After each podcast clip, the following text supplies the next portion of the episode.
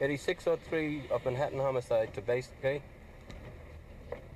80, 8603 of the 4th Homicide to Central, okay? 8603. Do you have any message for this unit? Negative. 10-4. The voice of a real life detective.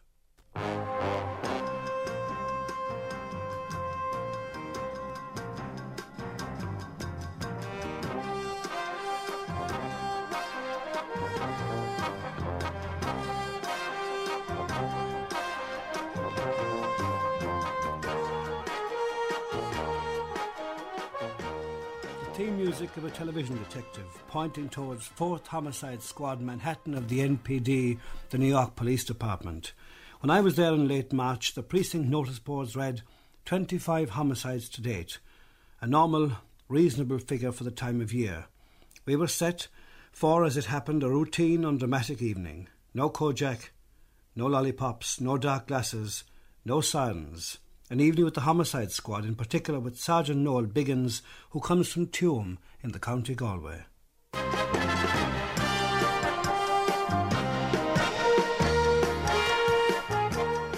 Sergeant Biggins knows New York like the palm of his hand, especially life as it is given and taken in Spanish Harlem. Uh, you've got a high concentration of uh, drugs, drug use, and uh, drug users living in that area, to a concentration of people living on welfare. Of course, you've got Central Park running down through the middle. And as, that is correct. And as you can see right now, there are no uh, pins indicating any homicides. But with the warmer weather, you will find uh, we'll have three or four homicides from that area. What causes that?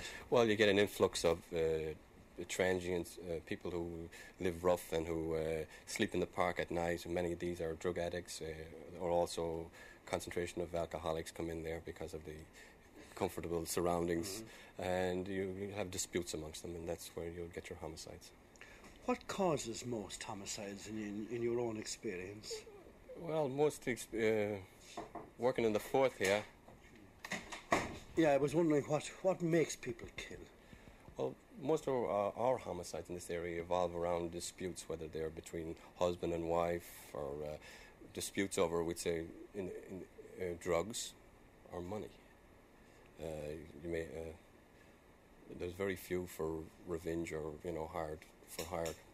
It's not as dramatic a thing as one thinks, perhaps. No, it's. Uh, I would say not. Not definitely not as dramatic. Family argument. Mostly, quite a few uh, emanate from fam- family arguments. And indeed, Sergeant, looking too over here at your list, for example, of killings, say, last year and the year before, the, the word gun, it figures all Or the time. it's the the weapon of choice. It's uh, predominantly used in our, um, our our homicides. You'll find that gun and knife are the the most common weapons. Is, is the gun that easily accessible in New York? Well, New York has got one of the more uh, stringent uh, gun control laws, but the states adjoining New York have got very liberal gun control laws, and as a result, you just pass over the state lines and purchase it uh, in one of the adjoining states. And uh, then again, too, if you want to buy an illicit gun, there are quite a few in the in the immediate area. They're floating around the city. What types of gun do they use? Do you have a regular type? Oh, mostly what we call um, handguns. They go the whole gambit from Saturday night specials, which are very cheap make, uh, type of gun, usually a 22, which are mo- uh, uh, more a danger to the user than to the person that's being used against. And then you go from quite a few sawed-off shotguns, which are shotgun is an accessible uh, weapon in New York, and all you got to do is take it home and saw it down. So you got a concealable weapon there. And then again, you get the very sophisticated uh, Berettas and uh, other revolver type handguns. Now, you've got uh, several factors there described as physical force. physical force. That can be any uh, type of force. Can be uh, result from using a blunt instrument. Could be leg of a chair, uh, broom handle, or it could be just strangulation or uh, your own fist, which is uh, good enough to inflict death. Now, you also have, have a list there, and there are, I think, is it four names in the same family? Yes. How did that come about? Oh, that uh, in this instance, it was a common law husband uh, had a dispute with his wife, or common law wife, and uh, um, bludgeoned her to death and her son, and uh, she was pregnant at that time, and the fetus was at a certain certain stage of development, so it's classified as a homicide. Also, it died as a result of the of the beating. What was the end product then at the end of the trial and so on? Well, this uh, subject has yet to go to trial. To the best of my knowledge, uh, he was charged with three counts of homicide. In general, what happens if they're convicted? Well, uh, normally they go away to do considerable stretches of time. Uh, that's that's our, all our endeavours are channeled at. Well, hopefully, they usually if they uh, plea or if they're uh, found guilty, I would say manslaughter one, it should be 25 years to life. But uh, more often than not, they'll get manslaughter two, and which will be uh, 15 years to life. Do you find that people say maybe who come out on parole that they can strike again? There's a pattern. Well, that's true. You, find recidivism is very prevalent amongst our uh, criminal population here in New York. Uh, in the homicide area, it's hard to say, though. It's not uncommon that a guy may have no prior record before committing his first homicide. They say your better parole risk are people who have been charged with homicide. But in your other crimes, you will find that, uh, especially in the area of robbery, that uh, you will find that most people have extensive records, and for the same thing, robbery. Now, you showed me some horrific pictures there Yes. of a girl who died. Yes. Now, what actually happened to her? Well, she was uh, bludgeoned to death, uh, and then later on she was thrown from a height. And the police officers come along on the scene, then, is that right? Yes, John. It makes me think that a police officer wants a very strong stomach. It, it's an asset at times if you do have a strong stomach, especially if you get the uh, arrive on a scene where a body has been in a locked room for a period of time with varying degrees of temperature. It usually takes only a couple of days and it becomes decomposed. And at that time, you do. It is a help if you've got a strong stomach. Now, as we're here, there's a suspect being questioned in another room, and you were showing me a bloody footprint. How did you come by that? Well, uh, when we arrive on the scene uh, after the the ME has um, pronounced him dead and that the, the, the death is a result of a homicidal act, you we bring in our forensic team and they search the area thoroughly for anything of a, uh, uh, an evidentiary nature. And this bloody footprint was found at the scene, and it's got the potential that we may be able to match it up with a suspect later on. And uh, perhaps your suspect here might be the one. That is true as possible. What's the technique now for getting information from him? Question, question, question? That is correct. Uh, you go in and you ask him to account for his time and uh, a series of questions. There's no fixed formula or a pattern. You've got to play it by ear with each individual subject that you bring in. And you have two officers doing the questioning. Normally, you would have two officers in that. Uh, one officer may be able to develop a tact that the other officer didn't think of, uh, of or he uh, decided to leave it up to his partner to follow that. Do you use this all sort of, uh, what would you call, a mutt and Jeff technique? One pleasant officer, the other kind of heavy? Yes, that is correct. It's, it's used. And is, is that effective? You will find at times it would give you good results.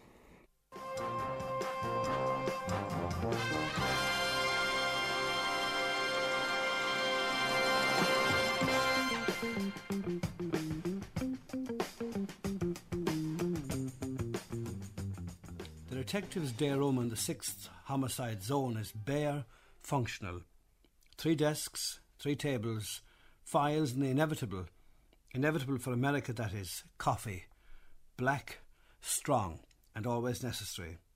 There, too, sitting quietly, was a large man, his trade quite unmistakable. Detective Officer Jack McCarthy.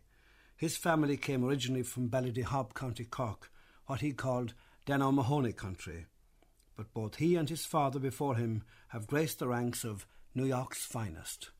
Well, in 1956, I started off as a foot patrolman in Harlem, which was a difficult assignment.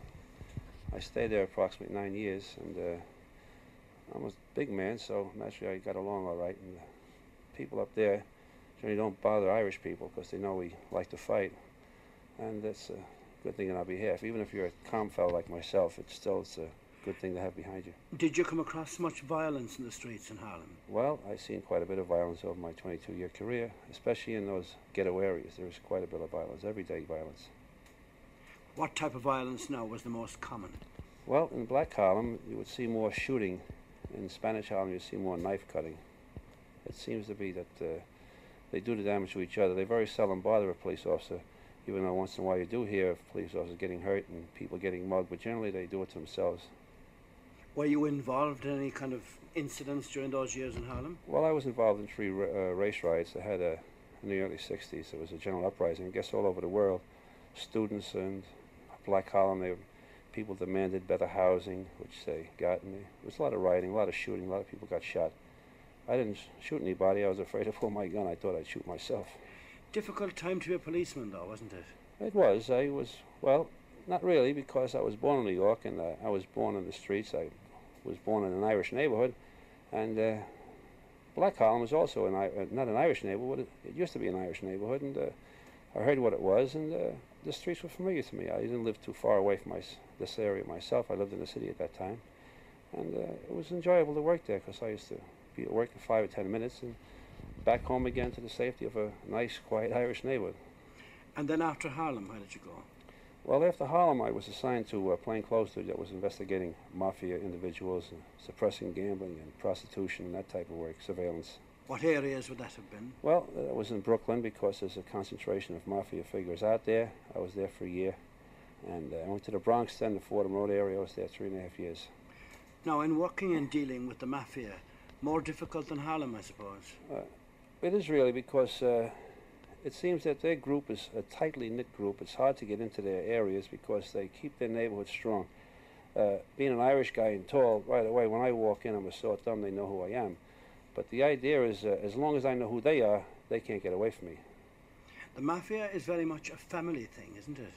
Well, I don't know so much about family. I not being raised with those type of people. I know that they are interconnected. That it seems that uh, when one guy goes wrong, he's taken care of somehow. You always, they always end up dead. You can observe it in the street. You see one fella who's moving in on someone else's territory or doing something wrong. You next thing he's dead somewhere, blown up in a car or whatever. So that was the, the mafia. They were controlling, I presume, prostitution, were they? Drugs? Well, they say that. God knows what they control. Now they stay out there with their big suits on. They generally, I think generally that uh, they have never got educated to move into uh, the business world, so they just control their own little things, slot machines and uh, bars and grills, and anything they can get their hands on. Protection, anything like that, gambling. Was prostitution very rampant where you were? No, that, uh, I worked on the prostitution detail. Uh, we, I can't tell you what we used to call it, but uh, we worked in that detail. I worked. I didn't really relish doing that. I didn't like narcotic work either. I did a little bit of that. It seemed to me uh, below my uh, standards. I didn't really relish that type of work at all. So when did you come to homicide then? Well, after uh, playing clothes, I went to uh, the 19th Detective Squad, which is the East Side of Manhattan, and that was general detective work. We worked in all cases, from misdemeanor cases to anything, even homicides, robberies, rapes, everything you name it. Homicide then came in 1971. The department decided to specialize in homicide because homicide was on the increase in the city, and I was selected as one of the elite members of the police department, you may say, to join the Fourth Homicide Unit. I've been here since. Can you remember the first homicide you came across? Yes, my first homicide uh, was up on 110th Street in Madison Avenue, and uh, there was a person shot in a social club. And uh, I went into the club, and uh, naturally, I'm not a Spanish-speaking person. This is a Spanish area, but uh, no one speaks English, and you speak to these people, and they no comprende. Uh, the thing with those people, you have to go back every day, and every day I did go back there for about six weeks, and finally, someone says to me, "Officer McCarthy, the guy you want is Raymond." and I went and I locked up Raymond. How did that break come about? Have you any idea? Well, I guess they figured I'd never go away, so they might as well tell me because they have their little things doing too. Who knows what they're doing up there? Hustle, they sell numbers, they take whatever they do, and they they don't want me hanging around bothering them either. So if I just stood out there long enough, I figured I'd be a, a pain to them. So they finally told me. I suppose initially for anyone, a police officer too, uh, death under violent circumstances is a very horrifying and frightening thing. Well, uh, generally seeing death, as we do, we see it every day. It's it's like a doctor would see a, an operation in a hospital. Uh, we've seen tragic things. I've seen bodies dismembered. I've seen a police officer's bodies dismembered in seven, eight pieces all over the place. And it's still it's horrible to see, but uh, it's a thing you face up to.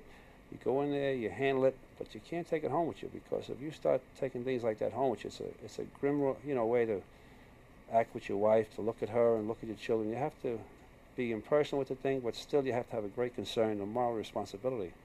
There must be fear too, Jerry, for the officer. Well, on occasions we go out, uh, when we finally get close to a case, on the initial investigation, we generally go to the scene. And every homicide, people must remember there's a victim and there's a perpetrator. Now, the person who committed that crime left some trace. Being a, a mortal person, individual, you have to leave a trace of some kind. Either someone saw you, or you stepped on something, or there's a fiber of hair, or there's some trace. You have to investigate every homicide very closely and carefully from the scene out. And you can't disturb that scene until you get a technician in there to go over the scene with a fine tooth comb, really look at it, and then slowly but surely work yourself out inch by inch from the scene. Sometimes these cases take a long, long time to break, but they go down because everyone leaves a trace. Do you find that people under questioning become violent at all to you? No, uh, most people under questioning, uh, they tend to uh, to lie if, uh, if if they're involved. But uh, we use polygraph. We request people to take a polygraph test, and uh, when they take their polygraph test, we know what we want. Uh, you see, we have certain keys that only the killer knows. In other words, when we release something to the press, we would tell them the body's on the floor, but we would never tell them that there was a knife in the chest, or there was a note, or there, there was some sort of like a bizarre blood writing on the wall or something. We would keep these certain facts to ourselves. So when we go down to a polygraph unit, we and only we and the killer know about that. So when we have our polygraph technician ask these key questions, and that needle starts jumping, we know we got the right guy. Does your work sadden you? No, it's a very satisfying job. In fact, I have 22 years in. My wife wants me to retire, and I'd like to retire, but uh, it's so invigorating to come to work. You never know what's going to happen next. Uh, I know right now the city's in a stalemate to give us a raise. It seems that they're broke and they want to break us, and we'll get along somehow.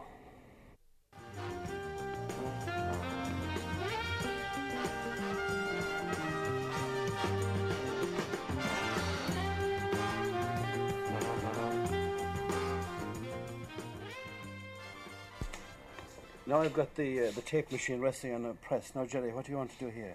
Now I'm gonna my make- thumb. I'm going to make you feel like some of the people feel that I processed through here. You're putting my thumb on a black surface. That's right, with ink, and I'm going to put you in, right in the ink, as they call it. All right, that's the thumbprint. That's now. you. Well, that's see, me. See your name right Oh, there? rather interesting looking. Yeah. This is the index finger. A Sly looking devil you are. Indeed, you pressed That's right down. Hands of a criminal. My God, yes, yeah. Tough fingers. There we are. There we go. There's three. There's three. Do people object, by the way, to this when it's being done? Well, they can't object to it if ordered by law to take fingerprints. Sometimes if they. There we go. We got the five. We got the prints. Oh no, now. that's only five. Oh, we need five oh, I more. see. You got five more. Not so fast, you know. We're going to the left hand now. Oh, Is that, is that ink? This uh, surface it It's in the ink. We're rolling the thumb again, on- pressing it down. That's right. Index finger again. Press it down again. Are they good prints coming up now? There. Very legible. They look very legible. They look like you've been printed before. not, you sure not in New, not in New York. anyway. Well, we don't know. We better call Interpol. Call this- Interpol. They might have a job on this in hands. All right. We're not finished yet now. No, they're the ten anyway. What happens after this? now we put them all together. Oh, you're rolling your, um, you're rubbing across again now. Keep them out straight out together. This is only one set. We usually make three sets. This is from New York City, you see in the top. That's the left hand. And then we make a state copy and we make a federal copy for the FBI. This is the thumb. Now the right hand. Right? Thumb first. Thumb again. Right. Press it right down again. Okay. And then the uh, four fingers together. Push it down again. And I'm completely dossiered now, am I? Right. Now, this copy would be a New York City copy. Then we make a state copy and a federal copy. If you're rest say, say for example, now look at my fine black thumb here, Looks what would nicer. you see as the principal characteristic there if you were looking for somebody? Or is, it- is it Well, you start with the arch in the middle. Yeah. And you need at least five or six ridges where you have it. To read a print, you have a, I see a, an arched whirl, a loop. You have what they call a looped arch. Is that right, Sergeant? It's like having a Yes. fortune told.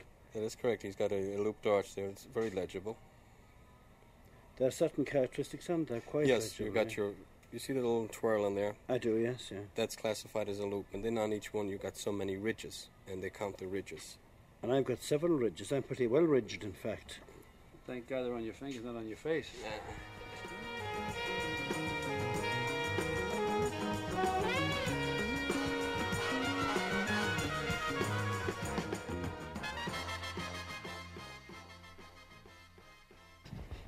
Sergeant, we've seen a case there of um, a person who killed several, I suppose you'd call him a multiple killer.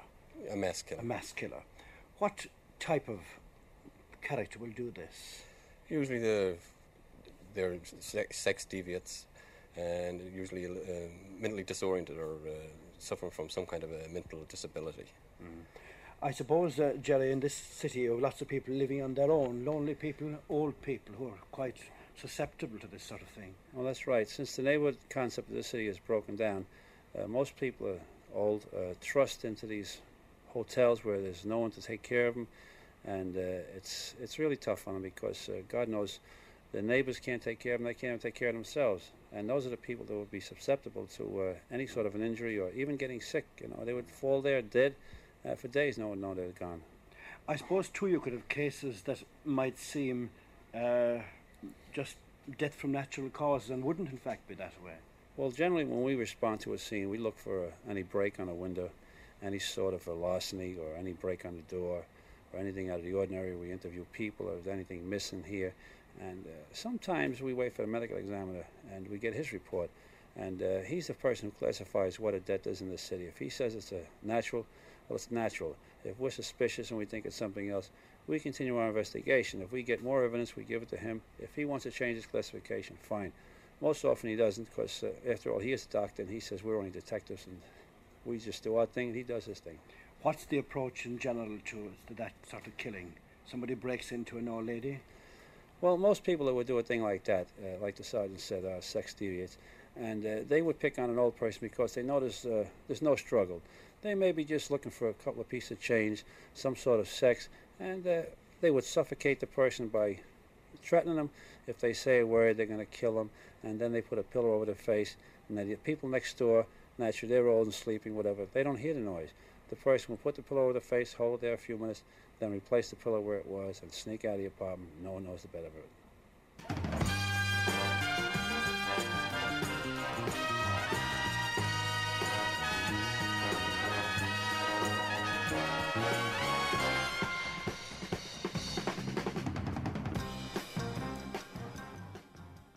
Can you remember your first homicide case? Oh well, yes, but that's when going back years ago when I was a uniformed officer on patrol. That's very it leaves a sort of an indelible impression on your mind. Your first one when you arrive on the scene, Can you tell us about it? Well, it was, I believe, again, a boyfriend girlfriend dispute where she just struck, stabbed him once with a knife, but that one blow was lethal, and the knife was still protruding from his body when he arrived on the scene. Do you find that people perhaps who kill in the heat of passion that they will admit practically straight away? Or not? Um, it would be very hard to make a uh, cut and dried rule on that. As I said, nearly each investigation or each homicide is sort of unique in itself. Uh, in, in instances of you know uh, people killed in the course of passion, um, you normally it's not premeditated in that sense, and you, your criminal is not as um, you know does not try to conceal his tracks. So you're, you got an advantage there. But as to coming to you and blurting out, "I killed him," that doesn't happen that often. Also, too, of course, the, you never, you rarely meet people when they want to welcome you. Isn't that right? Well, yeah, sad to say. Uh, uh, in the case of police officers, they, the most time that they're in your home is under a crisis conditions, and you know we see people at their worst, and uh, they they see us as uh, enforcers of the law, which is really wrong because we're very human. Do you have a rule of thumb at all yourself, or is each case so different? Uh, as I, each case is pretty unique. You would uh, you'd be really going on the limb if you said they were all a carbon copy, because uh, um, it depends on the the, the deceased, depends on where the homicide took place, uh, the type, of what. What, what the homicide evolved from, if it was a dispute or if it was a, co- during the course of a commercial robbery or in a fit of, uh, fit of rage. What do you think you learn from death and stress and violence and homicide? It's far too prevalent that, uh, that some people take life very cheaply. Do you find that that your own insights into people have changed? Does it make you pessimistic to be dealing with this all the time? Well, uh, to be a police officer, you, you have to a degree of cynicism, and you find that um, just sort of become reinforced when you're in homicide or working with homicide. And uh, why did you join the police initially? Well, uh, I thought it'd be an interesting job, and it has been to date an interesting job. Now we're talking about death all the evening along here. How do the Irish figures say in your homicide files here? Is there a high percentage or low percentage? I can say without fear of contradiction that we don't have any as of now in my file, and hopefully I won't have any. And uh, you find here in New York City that they're one of your most law-abiding segments of your population. What's the most frightening part of your job? I mean, you're called out in a case. Which one would you say to yourself, I better be particularly wary there? Well, when you got somebody identified and you know he's got a history of violence, and you possibly got him cornered in a room, or you're going to uh, pick him up at his apartment, you've got to be very careful how he's going to, how he is going to react, and uh, it's very hard to say how he's going to react. What sort of weapons would you use in those circumstances? Well, normally, as I said, if we know enough about the subject that we're going to uh, apprehend or we're going to, going to bring in for questioning, um, if he's got a history, prior history for violence, you would be uh, to your advantage to go out with a bulletproof vest, which we do. We have bulletproof vests, and we have um, sawed-off shotguns, uh, which in you know close quarters can be very lethal, and they give you psychological clout at times. How does Kojak seem to you, to ask you a light question for a change? Uh, well, Kojak, of, all- uh, of all the uh, TV uh, series, or correction, police officer series on, on TV, um, he's a more he's more true to the real police scene than the others. Uh, the others seem a little over glamorized. Uh, though sad to say, uh, we're not as successful as Kojak. We we do not have a uh, hundred percent clearance. Uh, And, and I suspect to a sergeant you're hardly paid as much as Kojak. definitely not.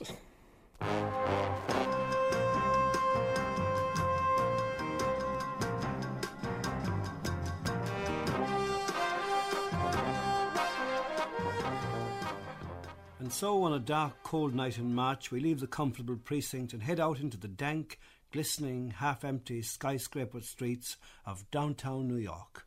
We're going to journey to the east side, and uh, en route we'll pass through uh, Central Park, which is uh, one of the recreational areas in New York City.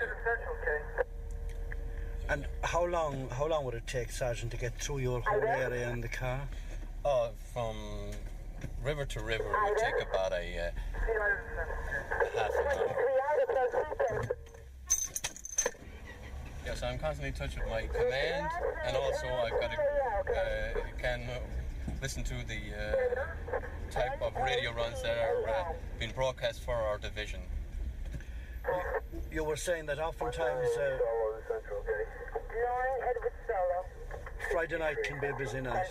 That is true, especially in the warmer months. Uh, you get an inordinate amount of work from, you know, run-of-the-mill family disputes to uh, catastrophes. The, war- the warm weather does contribute a lot to our work. can, uh, a cold spell can be a very good ally for the police officer in that it keeps a lot of problems off the street. Uh, as you can hear, we use a lot of uh, code words. And, I thought they were cold words. I didn't know what they were saying. uh, Now we're, we're, we're approaching a tunnel here, are we? Yes, this is the transverse road at 79th Street in Central Park.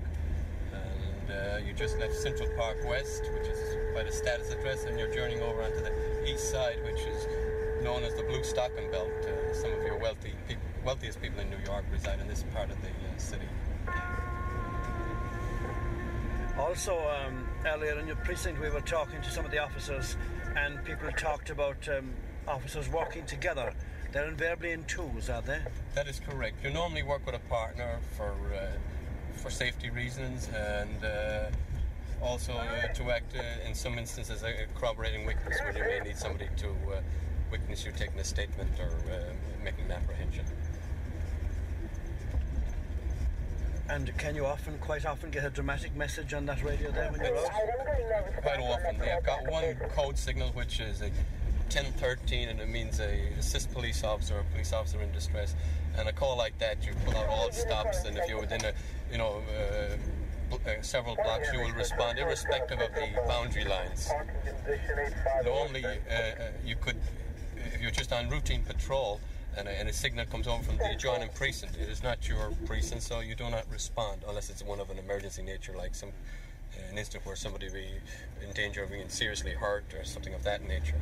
But when a 1013, a signal, code signal 1013, uh, is broadcast, you, you stop everything and you respond to that location. Do you have a siren in this car? Yes, there's a siren and also there's a, um, a outside broadcasting system.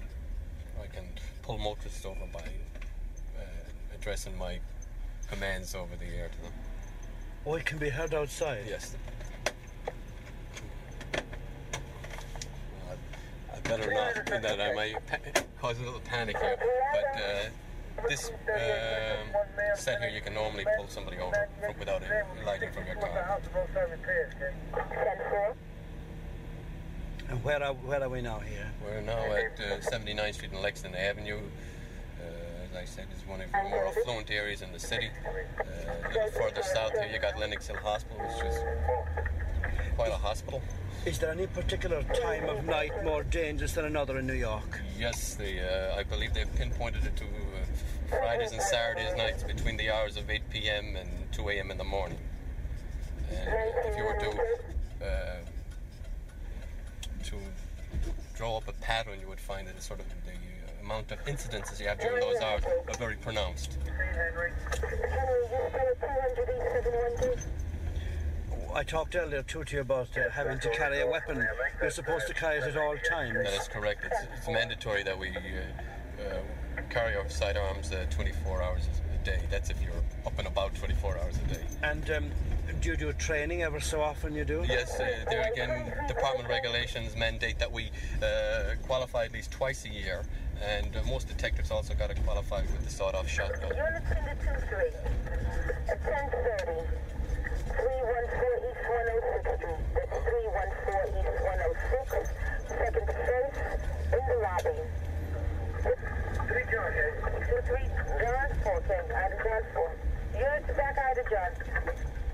very busy radio, isn't it? Yes, this is 2 3 units one, back out of John. one, one command alone is the 2-3. As I said, it's got a, heavy population and it's a very busy uh, Central doesn't have the units at back here at location. That's not a police car in front of us there That now. is correct. That's that's from the 19th precinct. Now we're within, we're within the confines of the 19th precinct. We're in Second Avenue now, are we? That's correct. Unknown if weapon, weapons are involved at this time, sir. Four Central. This unit will be on that same radio that you're listening to right now. But as I said, this is the 19th precinct, and where most of the activity at the moment is taking place is up in the 2-3. Okay, that's 314 East 106. And now looking for a parking space. Oh, is that what you're doing? Um, do you travel at any set speed when you're going around? Uh, on patrol, uh, the 2-3 I to be the guidebook or the rules and procedures that you know uh, outline the regulations of the department um, lay down that you should travel at five miles per hour, which sometimes is not very practical. and Not very practical, uh, no. you, you may cause a monumental traffic jam, or uh, to respond to an emergency at that rate would be very uh, foolish. Wouldn't make the police any more popular than they are, or are not, as the case may be. That is very true.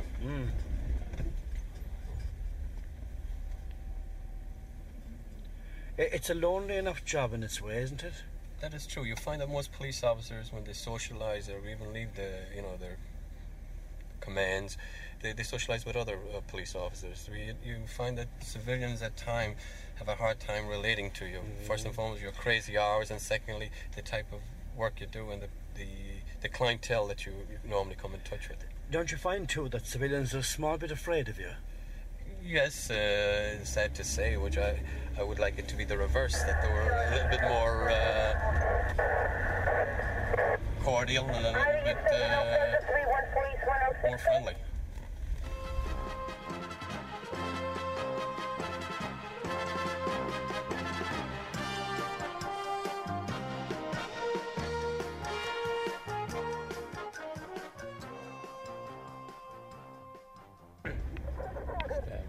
Just heard there earlier on the call Yeah. about stabbings. Yes, it, it- code signal 1034 came over, which uh, uh, means that uh, there is a an assault in progress.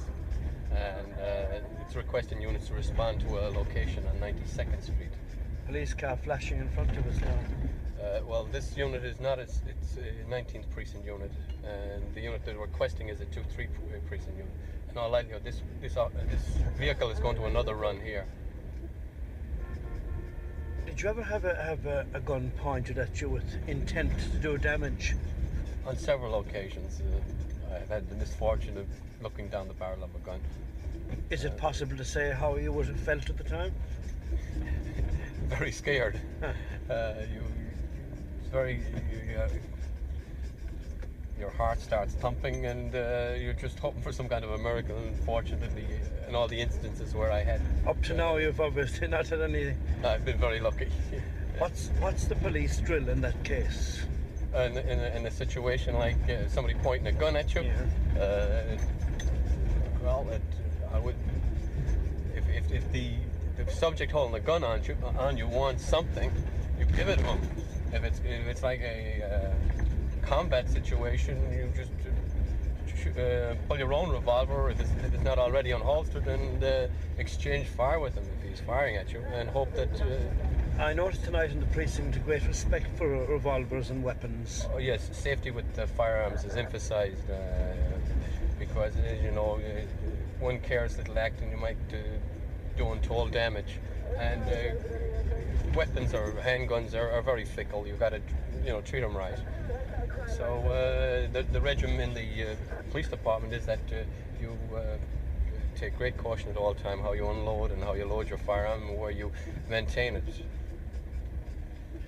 You you keep yours down on your leg. Is that for is that for ease of getting at? Well, I wear an ankle holster in that uh, one, it, it is convenient to get at, and two, it uh, saves wear and tear on your clothing because if you constantly wear it in your waistband, you'll find that your waistbands expand and you, the friction on your jacket puts a hole in it.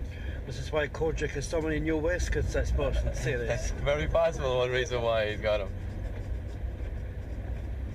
Where are we now at the moment? We're uh, heading towards the uh, 59th Street Bridge. You- you Driving over cobbles now. Yeah. cobblestones. This is where, what the old streets in the city were formerly made of. And you got here the tramway, which is a elevated tramway that which leads over to Roosevelt Island, which is an island on the on the in the East River. And it's a very new uh, community they've just built over there of luxury housing. Here you've got some of your most uh, expensive housing in New York. Uh, on 57th Street here, you got the Sovereign, which had a, which came in for a lot of notoriety lately. You had a uh, two people killed there by a couple of uh, parolees. Um, Do you think often, by the way, we see the bridge now facing us, that your public and the media are not sufficiently aware of the difficulties facing police officers? at times they're a little apathetic to the problems of the police officer. And as I said before, the majority of occasions when we meet them are s- stressful occasions, and they have very few occasions to see us under happy circumstances. How is your own public relations in the police department? Uh, mine, mine personally, Well, or the, not the, the, or the, uh, general. the uh, department's policy. Mm. Well, they strive at it. They, they're constantly trying to project a, a, a positive image. And uh, as a matter of fact, we've got officers assigned full time to it, uh, usually under the title of Community Affairs Officer or Community Relations Officer. And uh, they, they run like uh, uh, recre- recreation programs for the children and uh, so forth like that. And they, they help senior citizens tell them how to protect their property and how to protect themselves from attacks, or if they're if they're attacked, uh, how to react.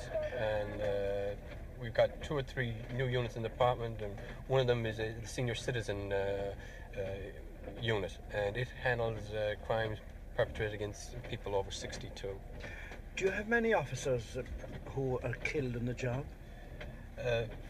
Yes, in past years we've had a pretty high mortality rate, but uh, so far to date this year, uh, no police officer has been killed, and hopefully that will be the statistic for the whole year.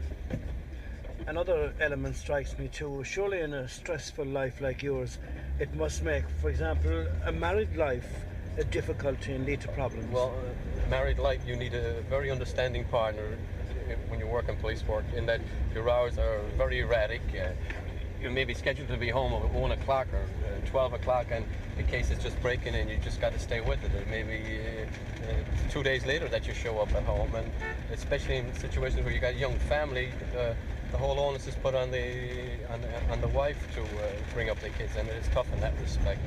Uh, as a matter of fact, police officers in the continental United States, they got a very high divorce rate, and two, do have some people resort to alcohol as a uh, as a uh, catharsis or a cure as well. And you certainly have plenty of um, plenty of rain tonight, lashing here now. Oh, well, hopefully it'll be to the to our advantage in that it'll keep crime off the streets. We find that weather is a uh, is a great ally for in, in police work. You, will notice in cold spells or when there's a heavy snowfall that your uh, certain type crimes will uh, be, will be diminished greatly.